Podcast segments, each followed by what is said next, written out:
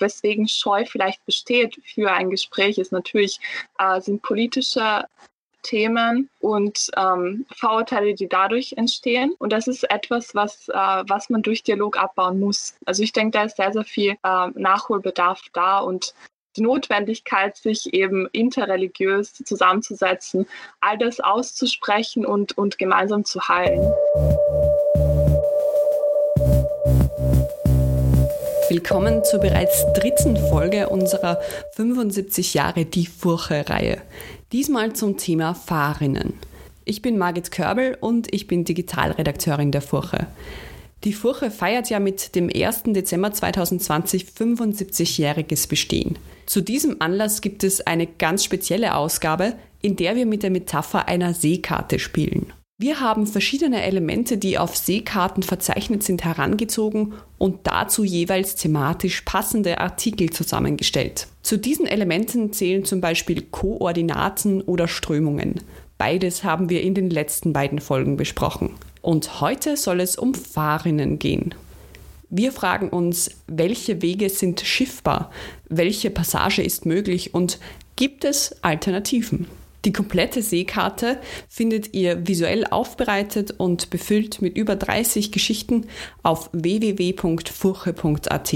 All jene, die noch kein Furche-Abo haben, können auch mit einem Testaccount zwei Wochen lang all diese Inhalte gratis konsumieren. Nun aber zurück zu den Fahrerinnen. Eine Fahrrinne in die Zukunft könnte der nachhaltige interreligiöse Dialog sein. Austausch zwischen Christen und Juden sowie zwischen Christen und Muslimen findet im christlich geprägten Europa durchaus statt.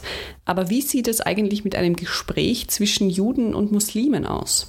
Mein Kollege Otto Friedrich leitet das Furche Religionsressort und hat die Muslimin Amina Harambasic und den Juden Juval Katz-Wilfing zum Gespräch gebeten.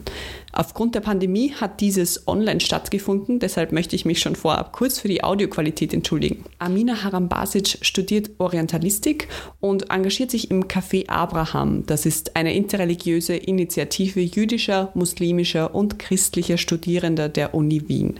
Juval Katz-Wilfing forscht am Institut für Religionswissenschaft der Katholisch-Theologischen Fakultät Wien zu Ähnlichkeiten in Narrativen von Muslimen und Juden. Also die ideale Voraussetzung für ein Gespräch. Ich finde es natürlich ein ganz wichtiger, besonders in, in Europa.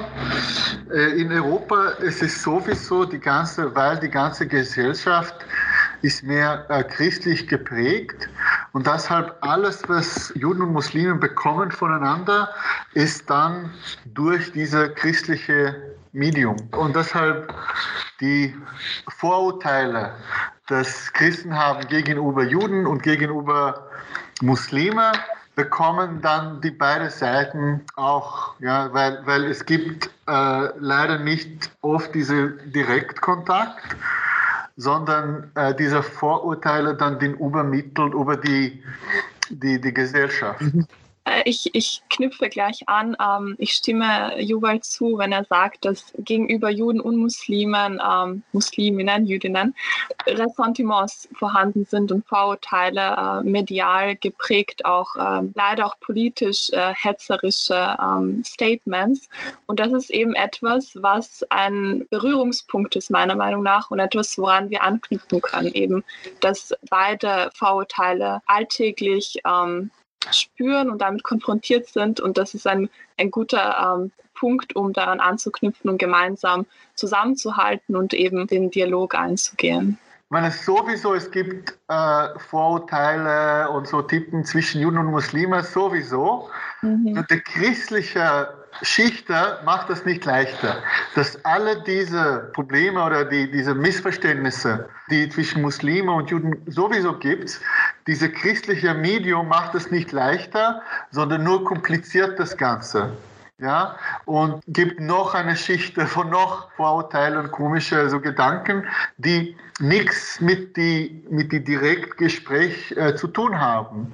Es gibt genug Dinge zu besprechen zwischen Juden und Muslimen, mhm. auch ohne diese christliche äh, Gesprächspartner. Mhm. Ja, und ich finde es wirklich faszinierend, wie anders diese Gespräch ist für mich äh, als ein Gespräch mit, mit Christen. Das ist einfach ganz andere die Themen sind ganz anders und auch die Ebene irgendwie, die, wie ist das überhaupt strukturiert, ist auch ganz anders.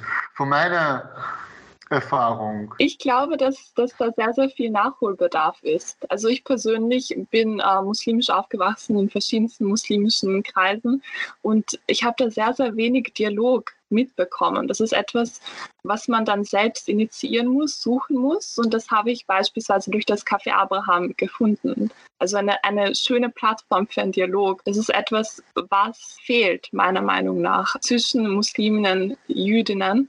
Ähm, was ich denke, was, was sein könnte oder weswegen Scheu vielleicht besteht für ein Gespräch, ist natürlich, äh, sind politische Themen und ähm, Vorurteile, die dadurch entstehen. Und das ist etwas, was, äh, was man durch Dialog abbauen muss. Also ich denke, da ist sehr, sehr viel äh, Nachholbedarf da und die Notwendigkeit, sich eben interreligiös zusammenzusetzen, all das auszusprechen und, und gemeinsam zu heilen. Zwischen der jüdischen und muslimischen Welt gibt es Auseinandersetzungen, die bis heute politisch wirkmächtig sind. Wenn man zum Beispiel an den Nahostkonflikt denkt, gibt es hier sehr große Konflikte.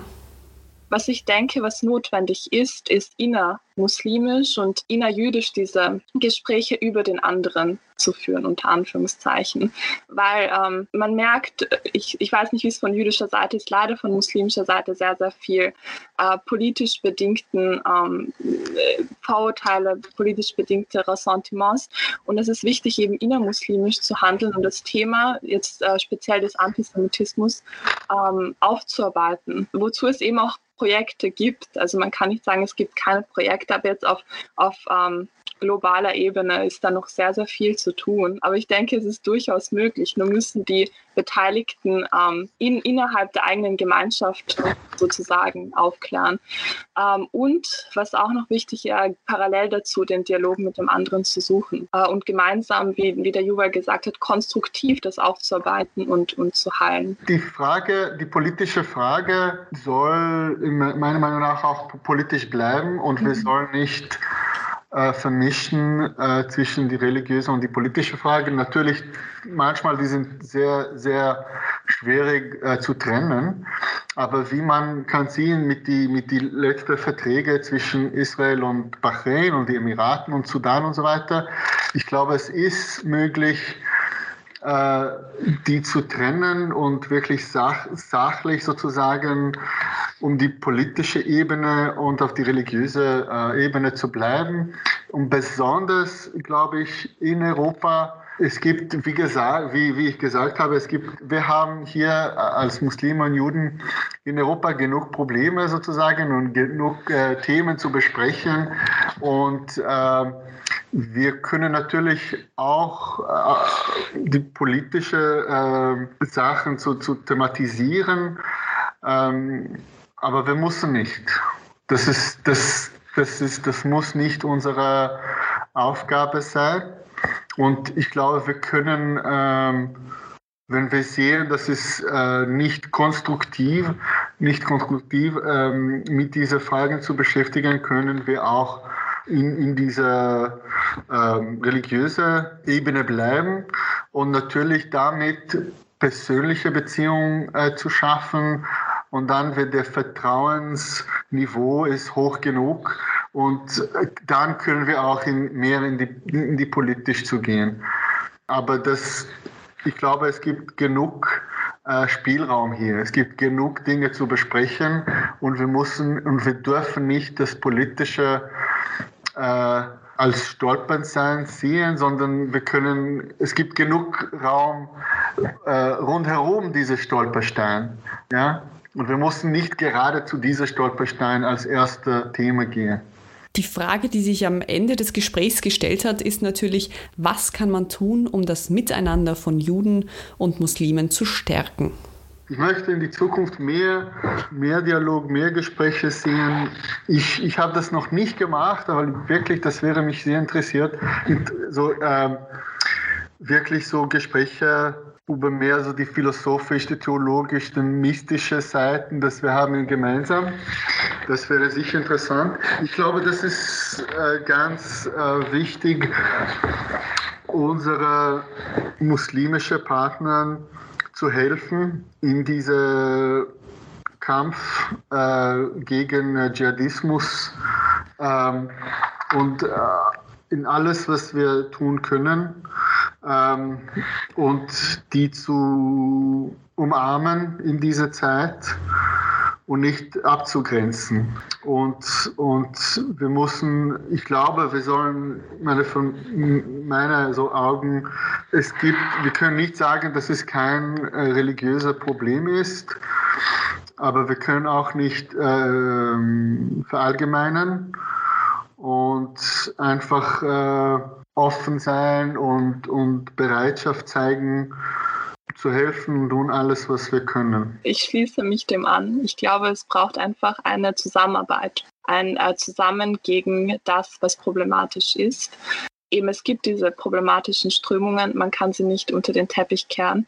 Ähm, aber eben, was die muslimische Gemeinschaft sicher braucht, ist, ist Unterstützung gegen das, wo, wogegen sie eh kämpft. Nur eben ist es, ist es nicht immer leicht, äh, gegen solche Strömungen vorzugehen, beziehungsweise sie aufzufinden. Ähm, ja, also einfach geeint in Frieden gegen das, äh, was unsere plurale Gesellschaft angreift. Wer eine der letzten beiden Episoden schon gehört hat, weiß, dass wir zu jedem Kapitel unserer Jubiläumsausgabe auch einen passenden Text aus dem Furcher Archiv ausgegraben haben. Der heutige Text stammt aus dem Jahr 1949 und trägt den Titel Begegnung mit dem Feind. Geschrieben hat ihn Friedrich Heer. Lothar Bodingbauer hat uns dafür wieder seine Stimme geliehen. Der Staat, die Gesellschaft ist das große Feld der Begegnungen mit den Gegnern, mit dem Gegner. Er ist als solche die Schule der Wirklichkeit, des Leidens, der Selbstüberwindung, die irdische Form des Kreuztragens. Diese Gesellschaft der Menschen ist immer politisch, immer staatlich. Das heißt, sie fordert uns auf zur Auseinandersetzung, zur Begegnung mit dem Gegner. Der vieltausendjährige Bürgerkrieg der Menschheit sollte es uns doch lehren, dass der Kampf aller gegen alle, der ständige militärische Kampf nach innen und außen nicht fruchtbringend, nicht christlich ist. Wir wissen es aber gerade als Christen, dass das ganze irdische Leben ein Kampf ist. Kreuzzug, Krieg gegen die Heiden in Spanien, Ketzerkrieg, Kreuzzug gegen die Albigenser, später gegen slawische Völker, gegen die Hussiten, gegen die Protestanten, gegen die Proleten, tausend Jahre christlicher Kriege. Wir glauben, dass es Zeit ist, an der Wende der Zeit hier und heute diesen Kampf wieder endgültig dorthin zu projizieren, wo er seinen Platz hat, in die Brust des Menschen, ihn dort aber zu ganz neuer Heftigkeit zu empfachen. Unser Inneres muss sich in Brandherde, in Vulkane verwandeln, wenn wir den Hass, den Mord, den Neid, das Ressentiment, alles das, was wir so billig und leicht nach außen hin abreagieren, zu dieser neuen Aufarbeitung, zu dieser echten Verwandlung des äußeren Kampfes in einen inneren Kampf, genügt aber nicht die Individualmoral und die Individualseelsorge alten Stils. Nein, hier bedarf es zäher, denkerischer, geistiger und geistlicher Arbeit von Theologen und Wissenschaftlern, von Ärzten, vor allem welche die Furcht, Neid und Hasskomplexe zu untersuchen haben, von Psychologen, um die Notwendigkeit der Feindesliebe als realistische Form der Nächstenliebe und ihr Wesen, ihre Eigenart, ihre Wirkform aufzuzeigen und sie in das Kraftfeld des täglichen zu überführen. Wir sprechen immer von Feindesliebe im Zusammenhang mit der Nächstenliebe. Denn ganz real und konkret genommen, Nächstenliebe ist für den, der sie ganz ernst nimmt, bereits Feindesliebe. Wir müssen uns die Erkenntnis erzwingen, erkämpfen, dass wir den Gegner, den Feind brauchen, weil er oft unser zweites Ich verkörpert. Immer einen nicht nur furchtbaren, sondern auch fruchtbaren Gegenpol zu uns darstellt. Im hin und her schwingen, zu dem erst unser eigenes Wesen seine volle Ausfaltung und Spannkraft entfalten kann, immer eine Möglichkeit, ein Spiegelbild unseres eigenen Selbst. Zudem Überlegen wir einen Augenblick und betrachten wir die Landschaften Europas, die geistig verödet, seelisch brach liegen, weil die Gegner ausgerottet wurden.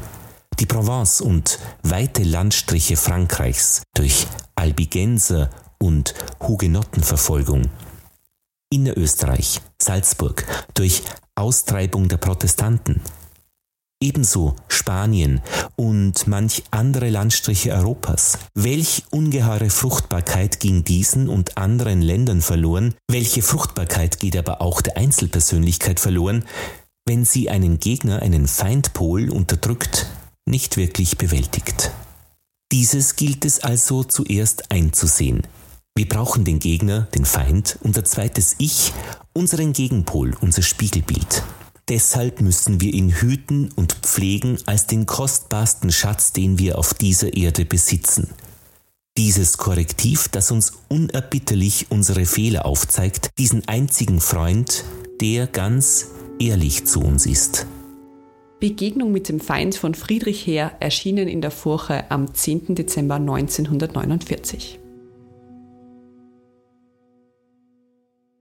Eine Fahrrinne, die uns durch unser ganzes Leben begleitet oder auf der wir uns bewegen, ist unsere Identität.